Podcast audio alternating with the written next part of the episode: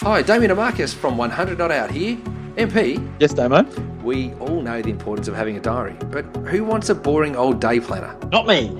Enter The Journey of Me. Ta-da! The incredible 8-month wellness journal designed especially for wellness peeps like you. Yes, Damo, this beautiful 8-month wellness guide is filled with questions, planners, exercises, reflective notes, and more. Endorsed by the Up for a Chat girls and loved the world over, The Journey of Me is a must-have if you're ready to live your best life for life. To purchase your very own Journey of Me and receive a free set of inspirational postcards, simply enter the code COUCH at www.wellineu.com. That's www.wellineux.com.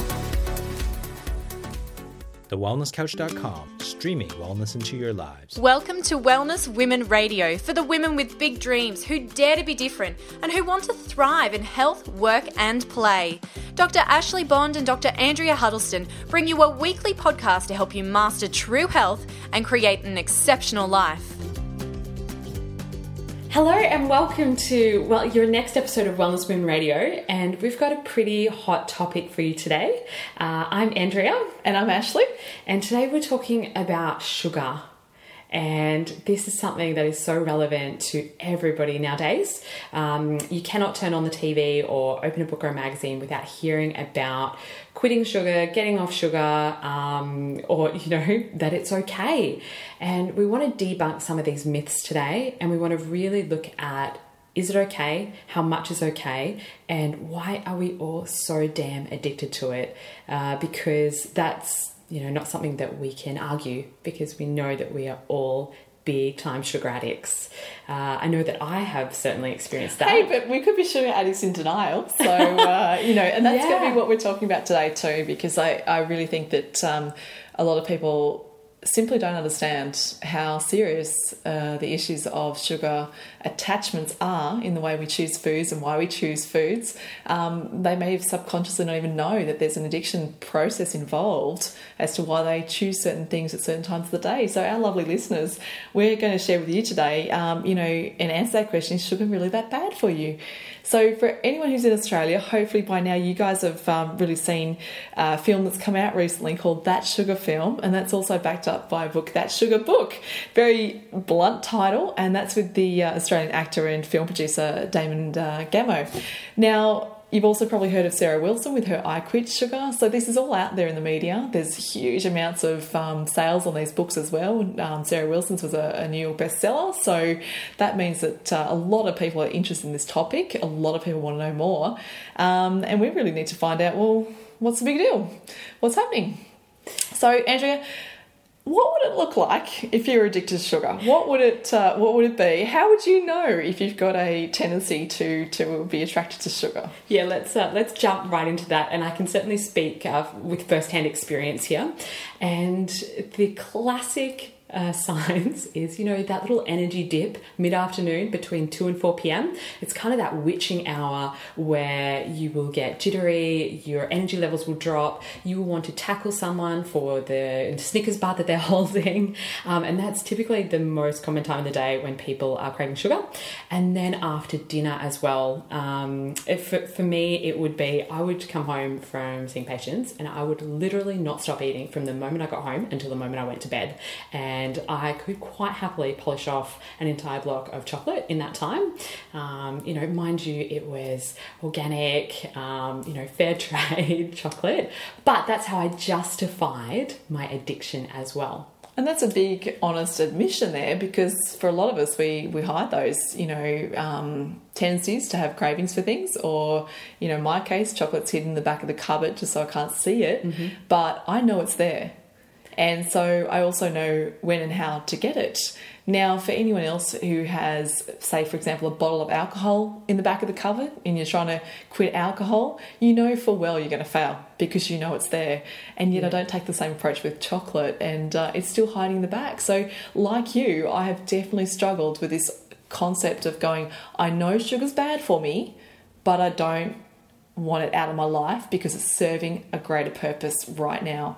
And we need to talk about what that greater purpose is, what is going on, and why do we need sugar, and why do we feel emotionally connected to either chocolates or sweets or sugar-based foods And there's really an important historical background to that as to why we're geared towards a reward system on sweets, isn't there? Yeah, Ashley, you're absolutely right. Sugar from its inception has got a pretty dirty history, because I'm sure all of you are aware this is actually what started the slavery movement. How long ago was it? Sure, 16th, starting back in the 16th centuries, but certainly slave labour was a way to get more sugar produced. So you needed to have more space to grow more sugarcane, and you need more people to man the fields of growing more sugarcane. And that's what brought them all over from Africa, which is absolutely devastating. Yep. So there was definitely the Atlantic slave movement happened because primarily of sugarcane. So because it was that commodity that they needed, and it was that luxury item. The rich and wealthy. It was exclusive for the rich and wealthy back in the 16th, 17th centuries. So that's changed a little bit, hasn't it? Now, it is actually this high consumption of, the highly processed refined carbohydrates in the lower socioeconomic communities that have a higher addiction rates and health effects than what we see in other... Because it's easier and cheaper to get. Yeah, exactly. Absolutely. So, look, I'm just going backwards a little bit into the history there, because I think it is relevant to understand, why, it's not as simple as saying, I just quit sugar. If it was that simple, we could all do it. We can't just quit things when they're inherently part of our society and our culture, because it's a big global normal around that consumption issue. So, coming back, we'll go into the 70s quickly, because in the 70s is really when all this began. There was a shift away from a food pyramid, essentially, that said go low fat, no fat. And that's when the diet food revolution happened. That's when they started stripping out fats out of foods and supplementing in sugars, because, hey, it changed. You were low fat now, so you're going to lose weight. And from that point onwards, health has gone downhill big time, fast. Rates of diabetes, cancer, heart disease, liver disease, everything has just gone up and up and up. And we now know it's not because of fat. Yeah, absolutely. So fat is definitely not that four-letter word that we have thought it has been this whole time. And what we're actually realising now is actually the sugar content that is causing that health decline. And actually, if we look at, if we bring it forward to today and look at more relevant times, we are completely enculturated into creating food, particularly sugary food-based rewards. What do we do when someone does a great job at school, or they win a sports carnival, or, we've had a great day in the practice or the office? Let's go out for ice cream. Let's have a chocolate bar. Let's go for cake. And the reverse as well, if we've had a crappy day, it's the exact same response as well. If anyone's ever watched Sex and the City, go through a breakout, you sit there with a tub of ice cream. That's culturally what we've been led to believe that is normal. That's how you cope, or that's how you reward as well. Yeah, and if, someone's suffering the signs of, PMS and premenstrual symptoms, generally people will be like, man, you need chocolate, or she's turned into a bitch face, you really need to, eat something now. Do you know women consume 275% more refined carbohydrates if they experience PMS or premenstrual syndrome symptoms? So they 275% more in that premenstrual time, so the week or two leading up to their period, than what women do if they don't have PMS. Okay, why is that? Boatload of chocolate. Yeah. But why do we think that is? Because of the hormonal imbalances and that drive for, the refined carbohydrates, and because of the effect that has on the brain. So they're trying to, with their body's half knowledge of what it's looking for, balance their serotonin levels, which is that feel-good, happy neurotransmitter, and they're sort of looking for something that will do that for them. At the same time, chocolate has a little bit of magnesium in it, can help with some of the symptoms associated with menstrual cramps and all that sort of thing. So the body's looking for magnesium but doesn't know how to ask for it, and so it's like, let's have chocolate craving. So it's a form of relaxation, almost, in the sense that at a time when we need to be relaxing most to allow that changing in our body, then that's when we start to seek foods that create some relaxation or mental de-stress, essentially. And the paradox is that the more sugar you consume, the worse hormonal havoc you will have, which will lead to further more severity of PMS later on down the track, and that vicious cycle will just continue. So how much sugar is safe then? Well, I mean, when we start to talk about, we know it's not great for us. We know that we've been geared and wired thanks to, you know, movies like Willy Wonka and the Chocolate Factory and lots of other things in our, you know, today society and culture that says sugar, sugar, sugar, you know, billboards with signs of ice creams, Magnum and all these sorts of things. It's all around us. So then the question is a little bit okay, because, you know, everyone sort of says, oh, everything in moderation, a little bit's not going to hurt you, oh, it's not that bad for you, if you have a really good diet and you do lots of exercise, it's not such a big deal. Well, how much is safe? And so I think we have to talk, well, global science there. The World Health Organization, who have determined that 25 grams, which is equivalent to about 6 teaspoons of sugar a day, is the upper limit for an adult. Now, I don't even have a statistic for children. I haven't found one. So then my question is, obviously, body weight, size ratios. I'm got to assume that children have got to be a lot less than that. So yeah, we certainly hope so. Yeah. I think that should also depend on whether or not someone has an addictive tendency to sugar, because if 6 teaspoons, and that actually sounds like a lot. Does that sound like a lot to you?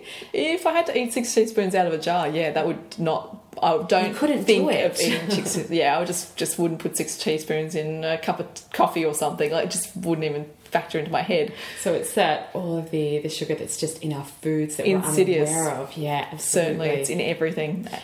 And I mean, just to frame that, you know, we're talking about 25 grams or 6 teaspoons of sugar, a single can of Coca-Cola, and I always refer back to there because it's just a standard normal, a lot of people understand what a can of Coke looks like, how much it is. In that, there's 39 grams of sugar. So you've blown your limit, plus more for the day. Plus some. So if you consume a single can of Coca-Cola in a day, that is above and beyond your daily recommendation or requirement for sugar. So, you know, now we start to see just how big an issue this is, because a lot of people too drink a lot more than one can of Coke a day. And it's not just Coke, it's soft drinks in general. I mean, there's the old saying that the Fanta's got more sugar than Coke. Back to why Coke even has sugar in it. It's to hide some salt that's in it, and the salt is what makes you thirsty, what makes you drink more, and that's why Coke needs so much sugar in it. So, you know, the roundabout behind the food science, there is an industry there that's geared towards selling products that have sugar in it. It's money, it's finance, and it does not want us off the hook.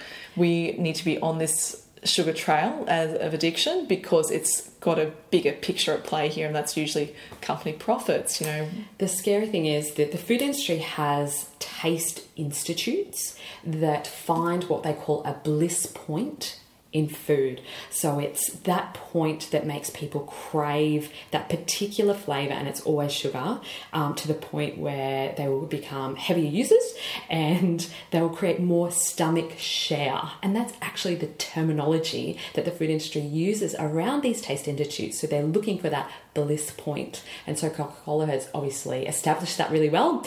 Oreo cookies are now, if you've seen any of the latest research, are being geared at, they're the most addictive substance on the planet.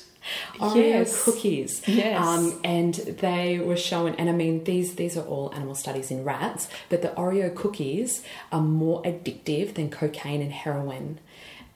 That is horrendous. Yes, so this study showed that cocaine-addicted rats, when given a choice between a Oreo or cocaine, went for the Oreo. Cocaine-addicted rats went for the Oreo. Yes. That is amazing. Incredible. Apparently it's 10 times more addictive than the cocaine, and it lights up the exact same pathways in the brain as it would in heavy drug users. So this is why it's such a huge problem, because before you even know it, you're an absolute drug addict, but the drug is sugar. Which is normal, isn't it? It's not considered a hard drug. We don't treat it like we do with alcoholism or drug addiction. It's still just considered day-to-day normal life that we have it in foods. So this is where we need to create the brain shift. This is where we need to start to say, it's not okay, you know, and we're really kind of going to start to go there now, because I think if by now you're starting to get a picture that we're obviously on the anti-sugar trail, yes, we are. And there's a good reason for that, because it's damaging health, it's damaging lives, it's shortening lives. And there are, I mean, there's just so many things that are connected to these harmful effects that, I mean, I'm going to give you a depressing rundown just simply because when you know this stuff, you either have to consciously choose a blind eye and stick your head in the sand, or you shock yourself into like acknowledgement that it's a real deal and you're going to do something about this. And I really hope it's the second. That's that you're going to get shocked and do something, because that's our goal with this podcast. We want our listeners to go out there and just for one day go, wow, this does not work for me. I need to change because I want my life to be better than where it is right now. And we believe that's what you want. So, and just to help you identify that this is actually a problem and to give you that information. And I really think that sugar should be seen or considered just as dangerous as those hard drugs. You know, heroin and cocaine and alcohol kill people, but at the same time, there were 80,000 people in, and you know, my stats are from the US because I couldn't find anything equivalent in Australia, but you know, it's fairly comparable anyway here. 80,000 people in the US had limbs amputated last year associated with complications with type 2 diabetes because a doctor told them, if you do not get off this bloody sugar, you're going to die or you're going to lose limbs. And they said, yes, okay, they understand. They go out and they eat their refined carbohydrates. It's killing them.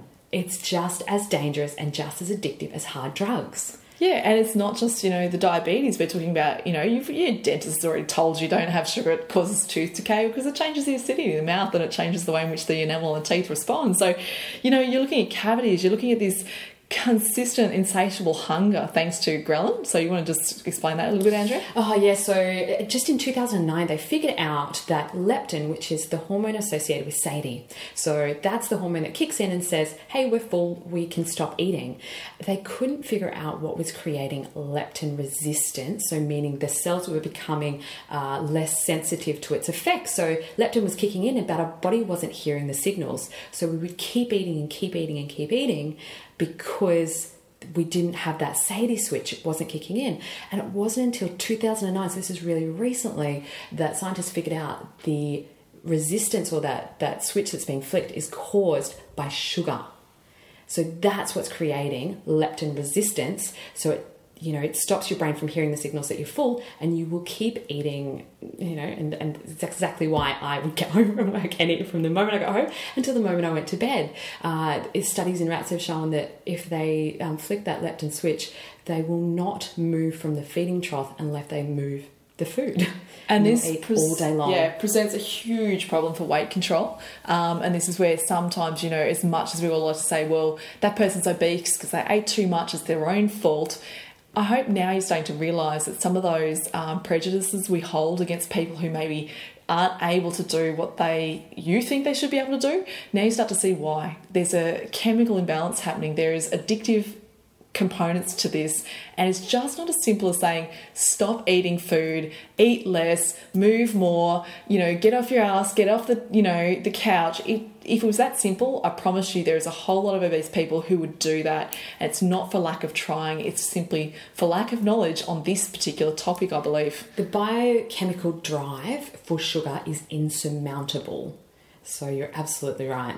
Yeah. I mean, there you go. So then you've got weight gain. Of course, it's not just the sedentary lifestyle. It's clearly the fact that not all calories are equal. You know, 10 calories from sugar is not going to be processed in the body the same as 10 calories from fat. So, you know, one's burnt, one's stored. There's a very big difference in how that happens. So, you know, and this is where That Sugar Film came into it. And it showed him change metabolically and physically and structurally just by changing his foods, but not changing the calories. And the calories really short amount of time, which was really scary. 18 days, yeah. And he had fatty liver syndrome. So, yeah, so now that we have, you know, people being diagnosed with fatty liver disorders, how many of those people, and this may be some of you guys listening to this as well, actually don't have problems with alcohol or don't drink alcohol? And then you ask the question, well, hang on, if I'm not an alcoholic and I don't drink alcohol, how can I get fatty liver symptoms? And why is my hormone chemistry so off, and why my blood work's so off? And you might start now to see the picture that it's the metabolism of sugars that can be really mucking around. So, you know, creating things like insulin resistance. I mean, symptoms of insulin resistance include fatigue, hunger, brain fog, high blood pressure. Were you sitting there just now listening, thinking tick, tick to any of those? Because let's just backtrack a tiny little bit. So insulin is the hormone that's released from the beta cells of the pancreas. So it's released in response to glucose going up in the bloodstream. So, you know, you eat your cupcake and your body releases insulin. And what it does is it acts for a key that unlocks the cell that allows the glucose to go in to be used for energy, because the cells need that. So that insulin resistance, when the glucose is too high, we're eating too much sugar and crap, that insulin resistance is the key cannot unlock it anymore because the cells are tired, there's too much there, and they can't hear, again, that response from the insulin, which is, leads to the metabolic syndrome, the precursor to diabetes, this idea now that we're calling diabesity, which is a full spectrum of anything from, just having a little bit of love handles or your muffin tops, all the way down to full-blown metabolic syndrome or diabetes. 1 in 2 people have what we term that diabesity. So, pretty much half of us are already on our way to full-blown diabetes. And ladies, how many of us are struggling? What areas does the fat sit and hold? It's around the hips, it's around the belly, upper thighs. These are all sort of areas that are suggestive that your metabolic balance is not right. And really start to look now dietary-wise of the foundation of the diet and what's going into it. It's not just your calories. Your lean cuisines are fantastic, but it's also how many calories from what? Fats, carbohydrates, and protein. And that's the balance we really need to assess and determine what's right. You're looking at, you shouldn't be getting more than 10% of your daily intake is sugar. So, 90% has to be coming from fats and proteins. And that's not the case for most people. Carbohydrates rule the plate at dinner time. And the more you have, the more you want. It's that vicious cycle. Too much sugar will also lower your libido. So last week we talked about, in our Secret Men's Business podcast, fertility and sex drive. And, yeah. So it actually lowers testosterone, messes with your human growth hormone balance, absolutely affects your stress hormones as well. So if we, again, eat that cupcake, our blood sugar levels spike. Just as quickly they will drop below what is, a good level for most people, and that's when they get hangry. Everyone's getting irritated, angry, and it's usually the guys that are have road rage or getting annoyed when people are cutting into their lane. From that point, cortisol, so that stress hormone, kicks in because it's got to bring our blood sugar levels back up to normal, which then robs the body of some of the other hormones that's used to make it. So for women, it uses progesterone as its building block, which then drives estrogen up, and so adds to that estrogen dominance epidemic that we have. And again, it's a hormone disruptor. Yeah, and you've touched on the fact as well. You just mentioned, like road rage and being hangry, and that's huge because this is associated. High sugar loaded diets is associated with cognitive changes. And there's some new studies in science starting to show that there is even the chance it's being connected with Alzheimer's disease. Now, obviously there's a whole lot of science that's still got to come out. Researchers are currently investigating all these questions. But even if there's a potential association to the early onset of Alzheimer's or dementia, I think that that's, a risk that I personally am no longer willing to take now that I'll be really honest with you. Doing the research for having a chat to you guys today has actually flicked something in me that's suddenly become almost alarmed, that I was slightly flippant about this idea that a little bit moderation, everything's okay, all in moderation. And then I started to look at some of my behaviours around sugar, when I want it, how I want it, hiding it in a cupboard. I mean, clearly they're signs of addiction. So just ask questions about, are you actually addicted to sugar? Let's just ask you four really simple questions, because this is just to find out whether the clever marketing since your childhood has worked as magic on you as well as it has for me, and obviously yourself too, Andrea. So look, are you addicted to sugar? Answer these questions. Number one, do you struggle to walk past a sugary sweet without wanting to just have just one, or a little piece, or half of, or a few? Because if you do and you've answered yes, that is an addictive behaviour. Do you have routines around sugar consumption? For example, always having to have dessert after dinner, or needing a piece of chocolate when you're in front of the TV to relax. It's part of your routine. It's a ritual. What about other times when you feel that you just can't go without a sugar hit? Like it's 3 p.m, you have to have your sugar fix, whether it be a chocolate bar or something sweet or a cake or a treat, because that is an addictive behaviour, and that is a sign that your body's not regulating your blood chemistry correctly in a way that's going to prevent these addictive behaviours.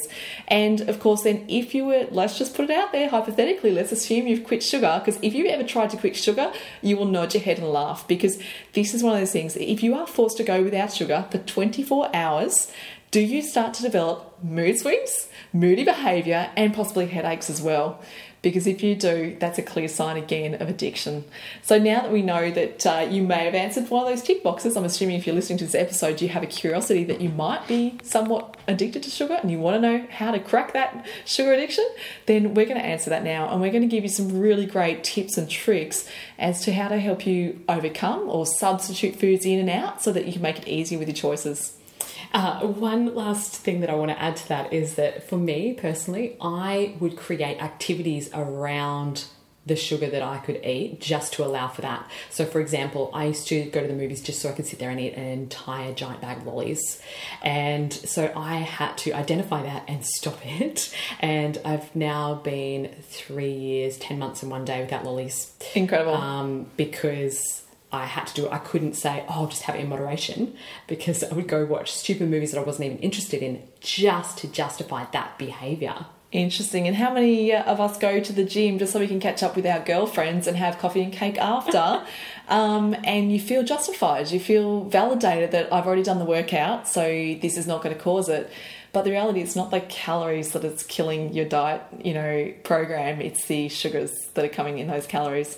So let's talk about some solutions, because I think you guys get the drift now. We are really not cool with this idea of consuming a whole lot of sugar. We really do support these movements from, people like That Sugar Film, from Sarah Wilson, from all the scientists, the researchers, the doctors. I mean, there's an amazing man. He put out a book in 1972. He was a scientist. His name was John Yudkin, and the crazy thing was he was vilified by all the scientists at the time because no one would support him because he was going up against a huge industry. His book went underground, and it wasn't until basically 2009 that a American scientist, Professor Robert Lustig, he was the one that was talking about how sugar creates these addictive behaviours and what sugar's really doing to us and how that happens. And he produced a book called Sugar, The Bitter Truth. And, I mean, it's these guys that have started to push this movement of getting rid of sugar, and I really hope that keeps rolling because it's so important now, and it's clearly causing health problems above and beyond what a lot of other things are doing, like speeding in your car, or some of these other things that are lower down on the death list. What else is there? Deaths related to diabetes is number 7 in the world, so it's the 7th leading cause of death, and heart disease is higher. Yeah, exactly. And it's all connected to dietary lifestyle. Yeah. Cool. Pretty scary. $245 billion was spent in 2012 in the US related to diabetes. Crazy. And Australia won't be too far behind those kind of stats as well. All right, so how do we get off it? Let's start with the food, okay, because we need some swaps. We need to stop that witching hour. So what can we do? Mid-afternoon, that about 3 o'clock you're going to be going and reaching for that chocolate bar.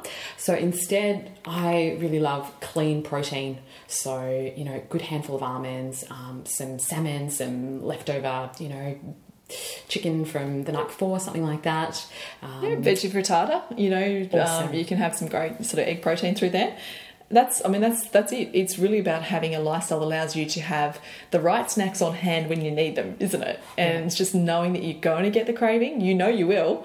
We all know we do. And it's just making sure you have something nearby. Even just taking a boiled egg to work and, eating that in the early afternoon, it doesn't seem as glamorous as the chocolate bar, but sure as heck going to be a whole lot healthier for you, and it's going to help you overcome the sugar addictions, the sugar cravings.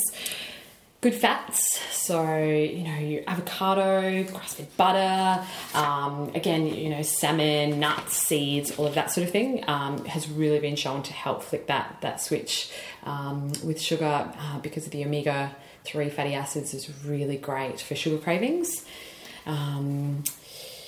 What else have you got on your list? Oh, look, it's not easy to go gluten-free, sugar-free, processed food-free. It's really not. But if you start just by making some small transitions in your food habits, you're going to get closer and closer towards your end goal, which is going to be a healthy, happy, well-balanced, harmonious, well-connected life. And I hope that's what you want, because it's certainly what we want for you.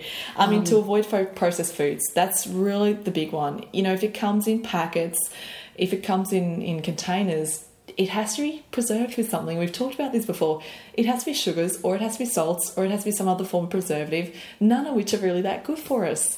So, you know, if you can just start from the basic idea that stuff in packets has to have some form of preservative to hold it to last, then guess what? It's not going to be right for you. So start with whole real foods. As bland as boring that sounds, that is the absolute truth and the absolute solution to getting your diet and lifestyle on track. You know, one that's healthful, the one's designed to make you feel fabulous and energetic and sleep well and, you know, vibrant skin, glowing face, radiant eyes, like all these things we credit with vitality and health.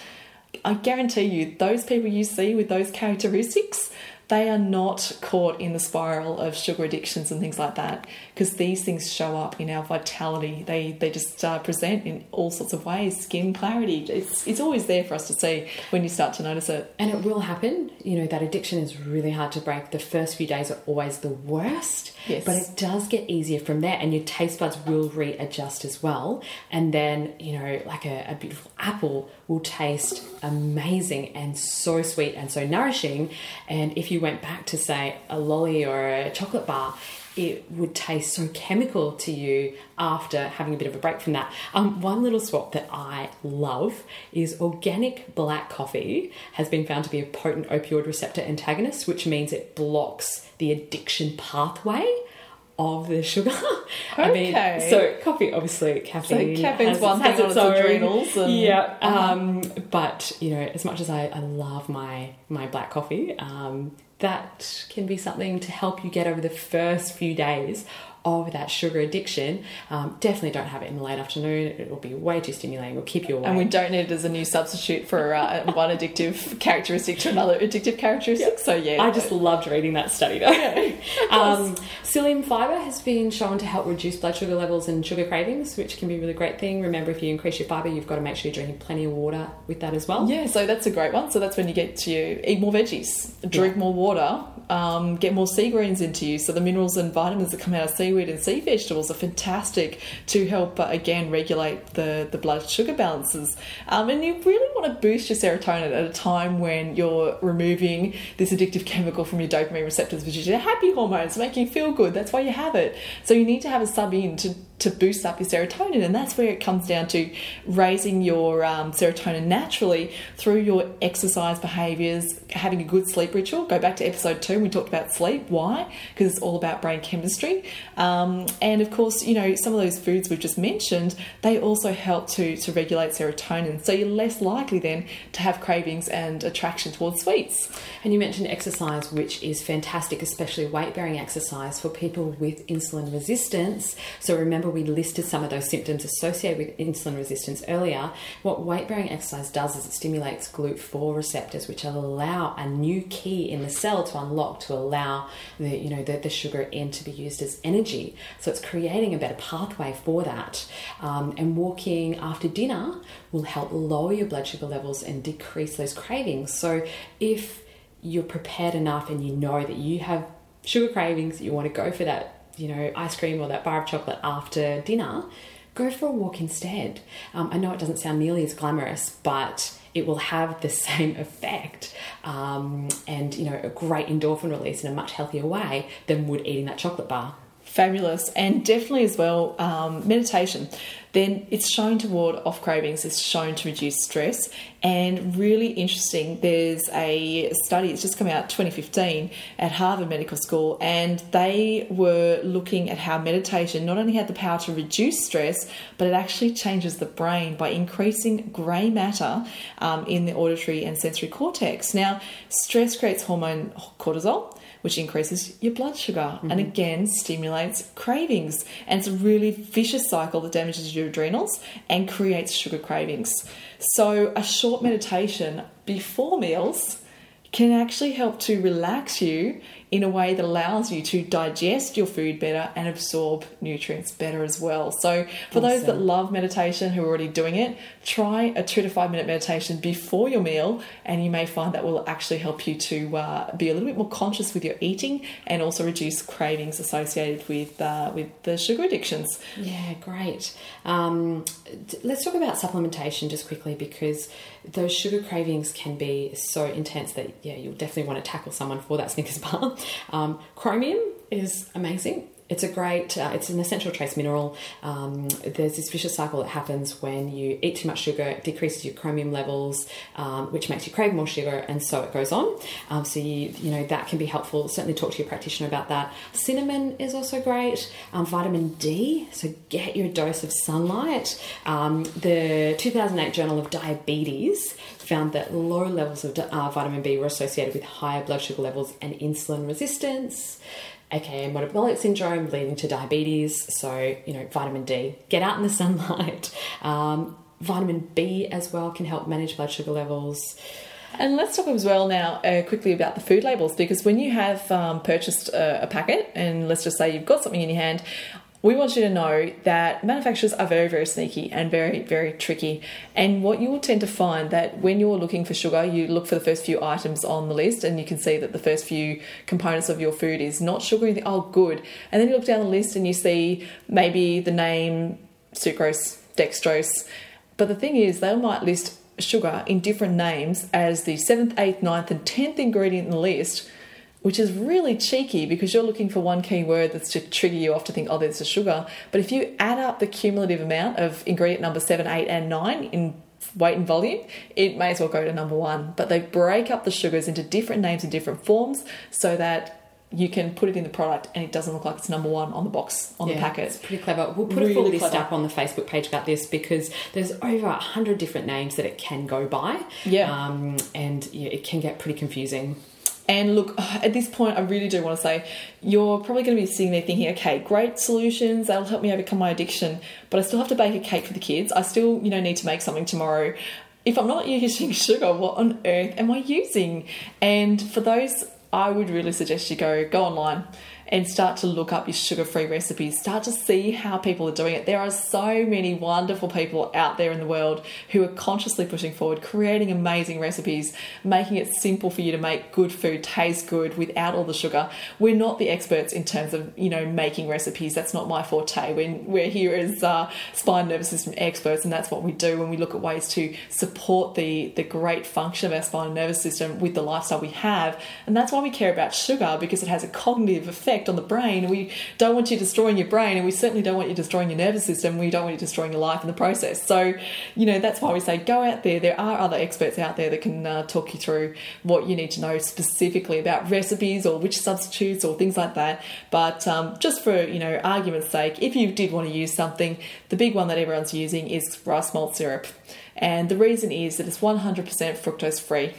So, you know, when we're talking about fructose and glucose, the nasty one in all this game is actually fructose. And confusion lies because fruit has fructose in it, you know, but then again, we're looking at a natural source versus a synthetic or a dried out component of food products. So, and fruit also contains all the minerals and the antioxidants that help you to digest fiber and use it properly. Yeah. So that includes if you're juicing all your fruits, you're not getting those benefits. So just keep that in mind. Yeah. So look, keep it simple. Cut out the things you can cut out. Let's go with, you know, removing, just start with soft drinks. If you cut out soft drinks, you could lose up to 4 kilos a year, scientifically shown, you know, and that's awesome. Just crazy. You know, so cut down things where you add sugar. If you normally make your cup of tea and you have 2 teaspoons in there, go for one, go for none, you know, cut that down. If you're making a recipe and the cake recipe says 1 cup of raw brown sugar, cut that down to half and see if it actually still tastes good, because you'll find that it does. The more sugar you cut down, the more sensitive your tongue taste buds are to sugar. So things start to taste better anyway. The more you add, the more you drown the taste buds out, the more you keep wanting to add. And this is how the cycle's become, that everything is more and more and more and more sweetened. So that's also another great solution. You can use stevia. It's a natural plant. Obviously, there's lots of powders and tablets out there now that you can dip into coffees and things like that. I have a curiosity about that. I don't think, you know, the processing of those things will retain any value, but it's a sweetener without the effects on the blood glucose that the sugar and sucrose has. So that's a really good option as well. And, look, it's, you know, maple syrup is something as well, coming from plants. But then again, you know, you're looking at highly purified, highly industrialised, highly extracted. Where's the health benefit left at the end of the day when it sits on the shelf for 18 months? So this has been an absolute, you know, wealth of information there. I know we've gone over time a bit here, guys, so let's try and wrap up now. I really hope that there's no ambiguity around whether or not sugar is good for us. The amount is questionable if you have a serious addiction to sugar. If you find that cutting back does not help you at all, if you set those guidelines and say, oh, I'm just going to eat less and you cannot do it, then you need really clear, unambiguous guidelines about what you can have and what you can't. That's exactly what I have to do. I have, over the last 4 weeks, have cut out sugar completely except for, small amounts of fruit. That's what works for me because I don't have the control mechanism to just go, oh, I'm cutting back. Enroll your friends and your loved ones in it. Tell them what you're doing. Tell them you need them to support you in that. Be prepared. So making sure that you're prepared for those mid-afternoon dips. It's always harder at the start, but it does get easier, and it does get easier quickly. Ashley, is there anything else that you want to add? Oh yeah, just remember that it is a serious addiction. It lights up the brain just like hard drugs do. If you're quitting smoking, you can't be a half smoker and half kind of smoke. You're still a smoker. And I think the same goes with sugar as well. But that's entirely up to you as to how you want to address this. Yeah, we just want you to understand that a lot of, the health concerns that we have as women, hormonally, physically, mentally, emotionally, sugar's a really nasty trap. It's really affecting a lot of us without us realising. And for us that do realise, maybe we know, yes, sugar's bad for it, just like myself, and then we just don't do enough to make that shift. But look, I'm making my commitment to you guys. As of this day 4th, I'm going to be looking at a 30-day, no sugar lifestyle. It's going to be a huge challenge. I won't lie to you. I hope that in the future episodes I can talk to you and say, look, just how it's going. I know it's going to be tough, but look, the reading and research I've done over these last weeks leading up to this episode has just so strongly flicked a switch in my brain that said, you need to do this. You have to do this. So if you guys are on board with this, I would love you to jump on Facebook and say, yes, I'm on board too. Put your hand up and say, I'm in, because then we can all support each other on that journey. And I will be honest, I will hopefully not be able to crack it, but when I do crack it and snap, hopefully my husband understands why, because I'm going to tell him why. I'm going to tell him all about the challenge that I'll be doing for myself. And by 30 days, I'm sure that I'll have an opportunity to say, awesome, this is possible, it can be done, and keep it up. That's going to be the next challenge. So guys, stay online with us, stay connected. I want you to find out how I'm going, and I would really love to find out if you guys agree that sugar's really bad, and from this day forth you're going to do something about it, and you're going to quit, and you're going to cut it down. And I would love to share that journey with you. So jump online to Facebook, The Wellness Women, come and join us, online chats. It's all there for you. We would love to certainly see you at any live events we have, so keep online with our homepage and our Facebook page, and obviously our website as well. So we will see you next week. Hopefully have a sugar-free week, low on the cravings, and just remember a few of those little tricks, and we really know you can succeed in your health goals by doing a few small changes each day and each week. Awesome. I can't wait to hear you doing, and cool. I will totally support you through this as well. I'll do it with you. That's great. And we'll see you guys next week. Be well. This has been a production of TheWellnessCouch.com. Check us out on Facebook and join in the conversation on Facebook.com/ The Wellness Couch. Subscribe to each show on iTunes and check us out on Twitter. The Wellness Couch, streaming wellness into your lives. Whilst The Wellness Couch presenters endeavor to provide accurate and helpful information to their listeners, these podcasts cannot take into account individual circumstances and are not intended to be a substitute for health and medical advice from a qualified health professional. You should always seek the advice of a qualified health professional before acting on any of the information provided by any of The Wellness Couch podcasts.